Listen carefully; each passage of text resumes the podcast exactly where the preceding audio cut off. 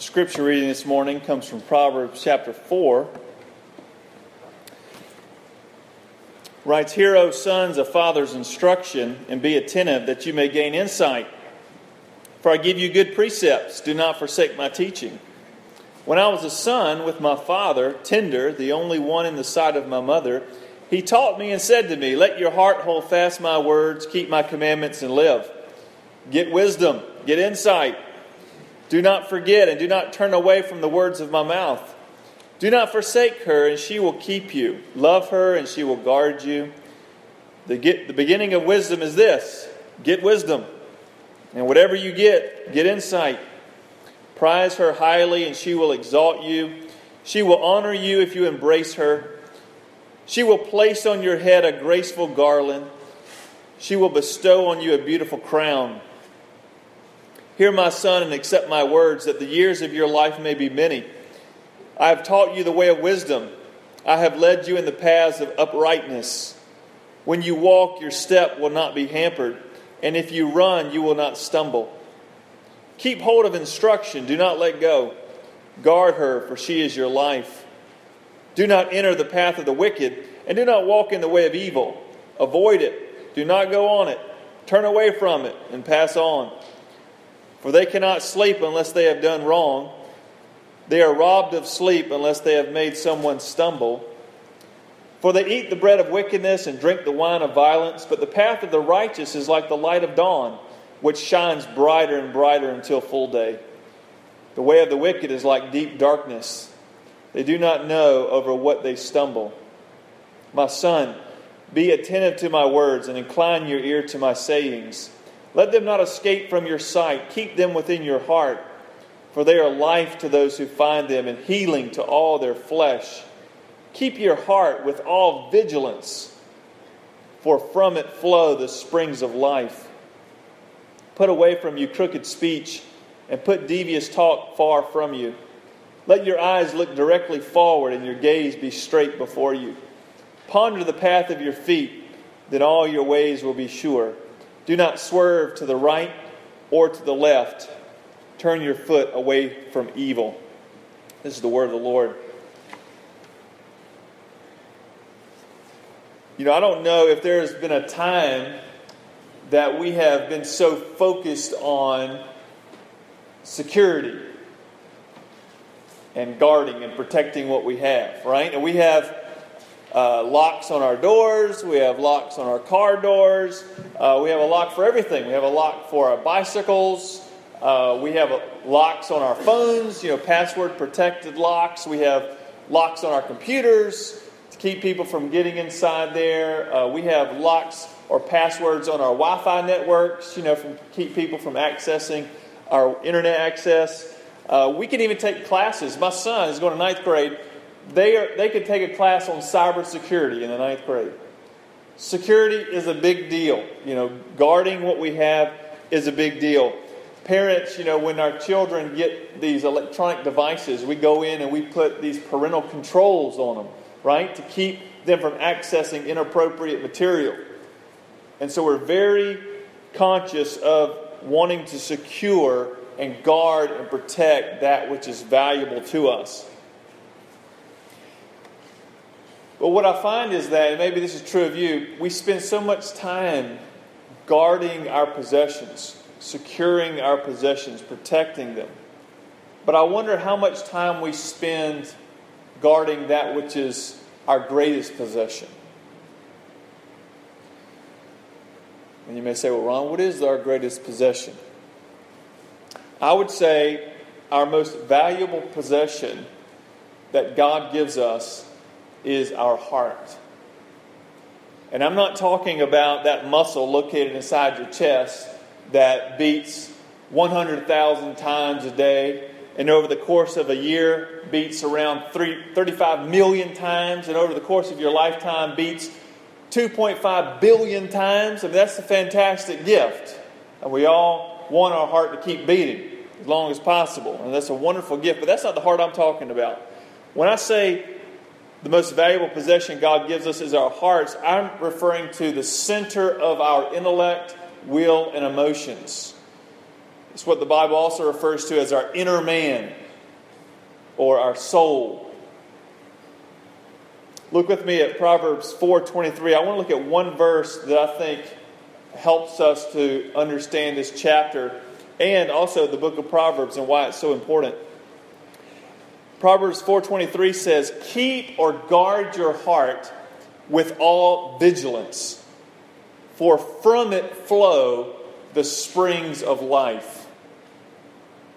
So the father's telling his son here in chapter 4, get wisdom, get insight, and you need to guard your heart above all else. You need to be vigilant in guarding your heart, protecting your heart, keeping your heart above all else because it is the source of life. From your heart flows all of the rest of your life, everything that you do, everything that you say.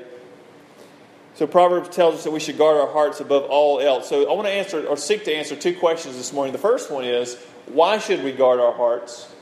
And the second is how do we guard our hearts? So let's, let's look at that first question and seek to answer it. Why should we guard our hearts? Well, I'm sure you've heard the story about Flint, Michigan, and the, the water issue they're having up there with the lead in the water. You know, tens of thousands of uh, children and adults have been affected by the uh, poisoned drinking water there in Flint, Michigan. I want you to imagine for a moment that you live in Flint, Michigan. And imagine you're sitting in your living room, you're watching the news one evening, and the news reporter comes on and says, uh, We have just discovered that the drinking water in all of Flint has been poisoned with lead. And as you're hearing this report, out of the corner of your eye, you see your son, who's three years old, standing on the tips of his toes with a glass trying to fill his water cup with water out of the kitchen sink. Now, what would you do? Would you do this? Uh, son, don't get the water out of the kitchen faucet. It's poisoned. Instead, go to the bathroom faucet and use that water. It should be okay. No, that'd be ridiculous because it's not the faucet that's poisoning the water, right? It's the source. It's that which delivers water to the whole town. And so it doesn't matter what faucet you go to, you're going to receive poisoned water. An article came out just the other day and they said this. It says the lead uh, got into the water starting in 2014 after water suppliers switched the city's water source from the Detroit Water Authority, which pulls water from Lake Huron, to the Flint water system, which takes it from the Flint River. And so, because they switched water sources, that is what caused uh, the poisoning of the drinking water. And so, the failure to, to safeguard the source resulted in the poisoning of thousands of people.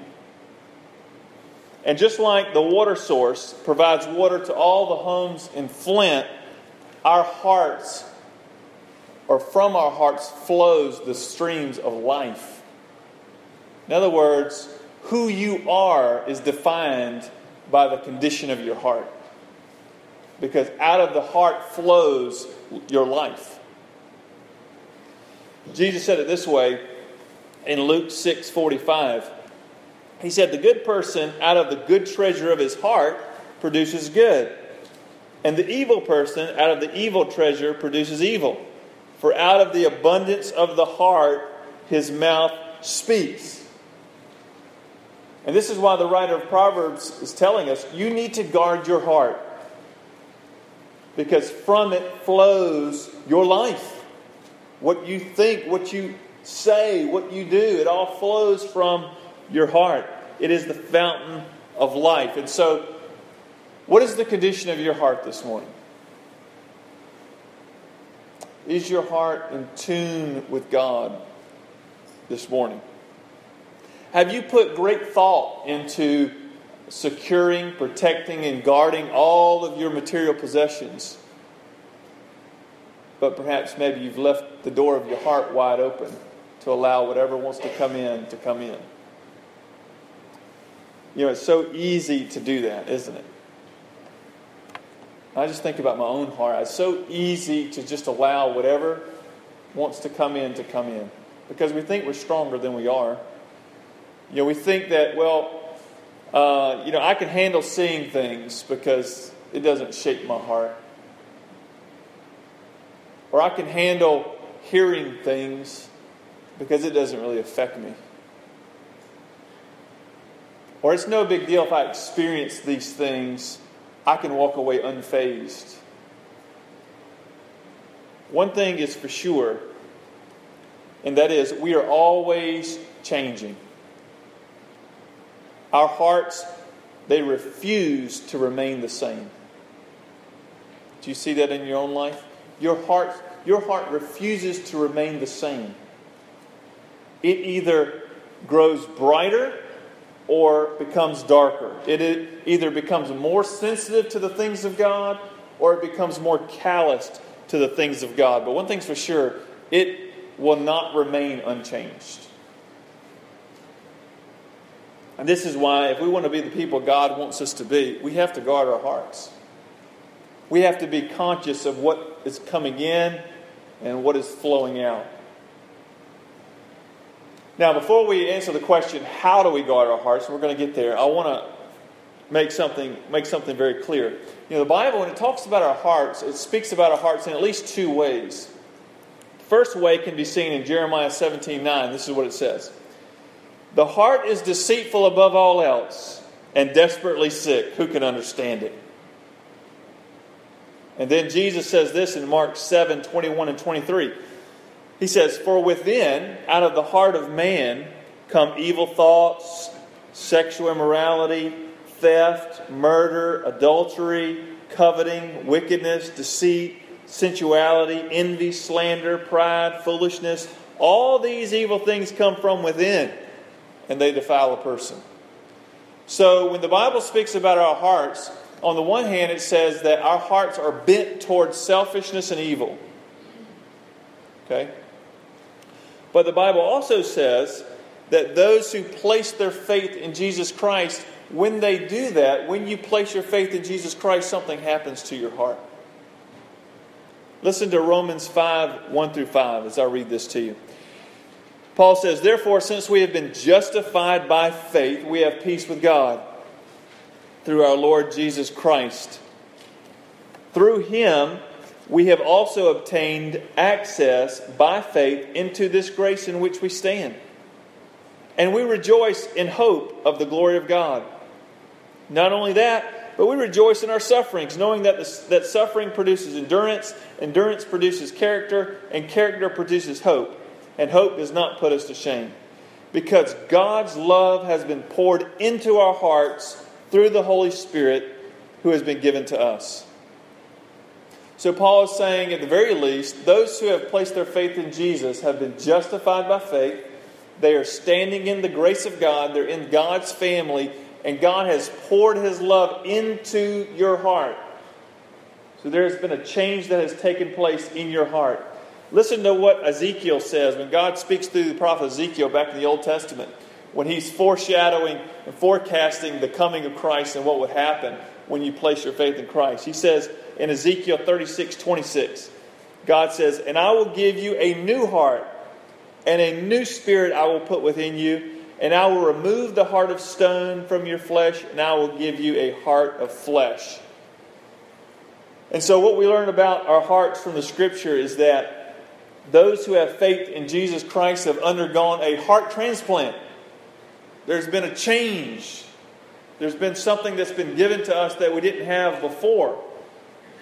You know, God has deposited His Spirit within us and thereby has given us the opportunity to see our hearts changed and become in tune with Him. And it's by trusting in the Spirit of God that we guard our hearts. Or as James says in James 4 8, he says, Draw near to God, and He will draw near to you. Cleanse your hands, you sinners, and purify your hearts, you double minded. So we ought to guard our hearts because it is the greatest possession God has given us, and, and from it flows the rest of our lives. All that we do, it all flows from our heart. And so, if we're to protect and guard and secure anything that we have, it ought to be our hearts. So, now let's answer the question how do we do that? How do we, how do we guard our hearts? Well, for those of you who have faith in Jesus Christ, your heart is like an instrument that has been, that has been tuned to God. You know, just like this piano, some of you can tell, maybe more than others, whether or not this piano is in tune. But if you were to come up to the piano or something were to happen and it, it was bumped real hard or become jarred or just over time it was worn, it would lose its tune. It would be out of tune. And so every year, you know, we as a church, we have to bring someone in to tune our pianos because they just eventually, left to themselves, they get out of tune. And our hearts are like these instruments. We've been given a new heart. It has this ability to be in tune with God. But left to ourselves, it can get out of tune. But unlike the piano, that can maybe only be tuned once a year, and that's sufficient, our hearts need to be in tune with God every day, moment by moment.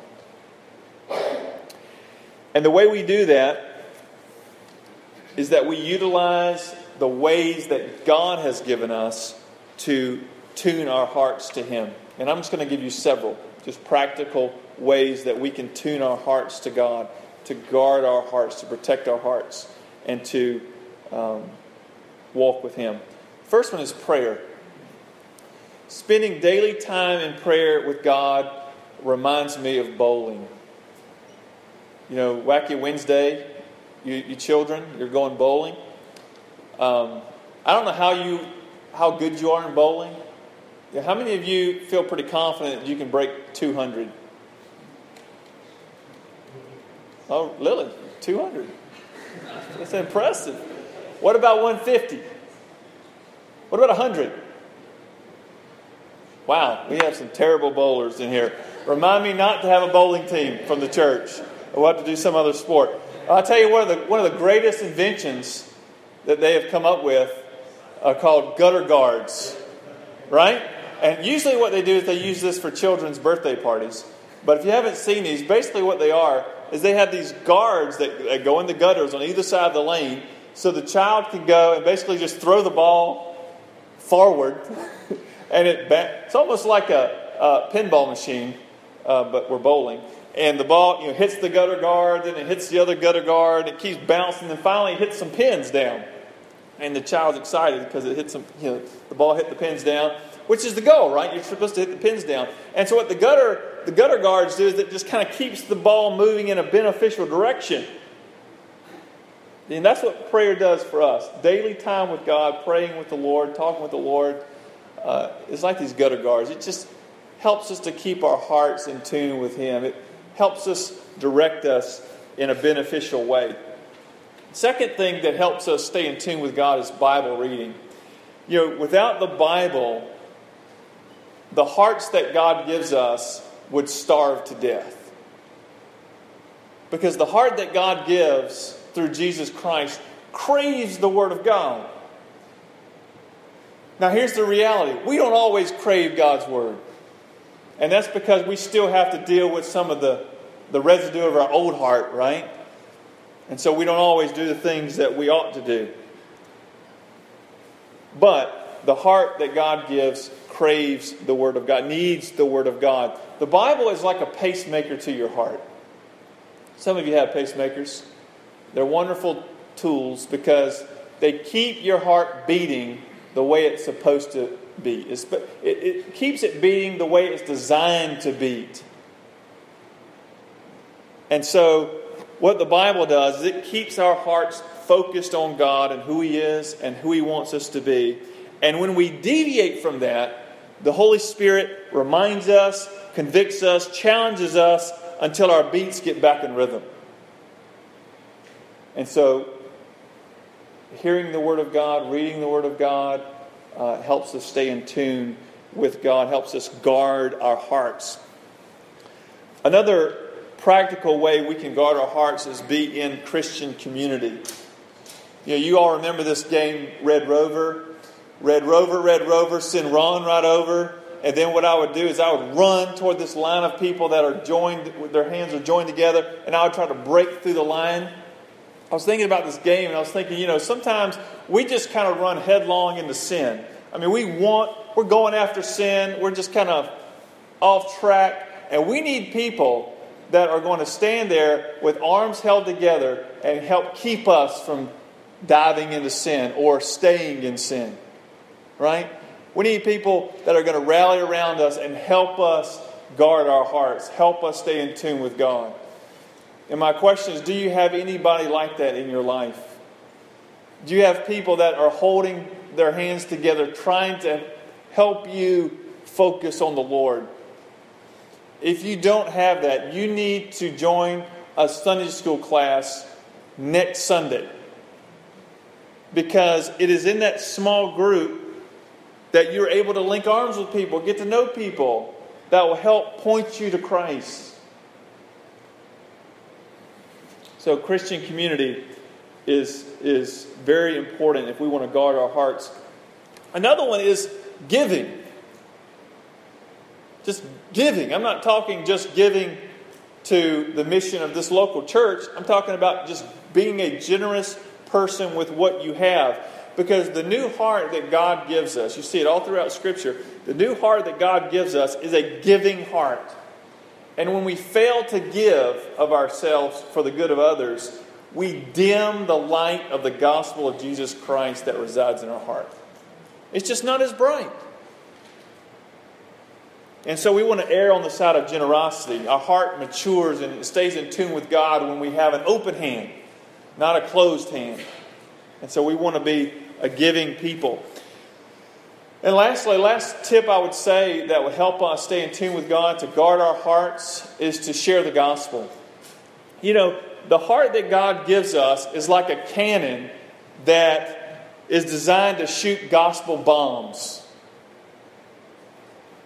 But the beauty of these bombs is that they create life and not death. when as they're shot out into the world, they bring about peace with God, not alienation. And it's just like anything else you shoot. The more you shoot it, the better your aim, right?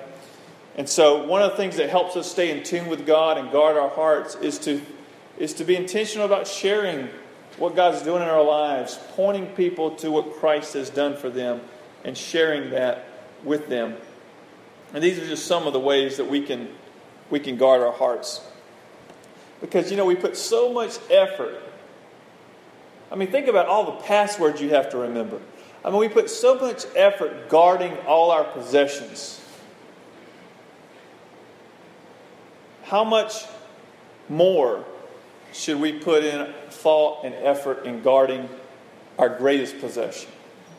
This new heart that God has given us in Christ. So I want to challenge you to guard your hearts because from your hearts flows the wellspring of life, flows the paths of life, flows your very life. Let us pray. Father, your word's clear that our hearts, these, these new hearts you give us, uh, are a wonderful possession. And you tell us to guard our hearts, purify our hearts. So you give us a role to play in this process. And Lord, I pray that each of us would be intentional and be careful as to what we allow into our hearts. Because we want that which flows out of our hearts to be pleasing to you. Lord, help us to do that through your Spirit this week. In Jesus' name, amen.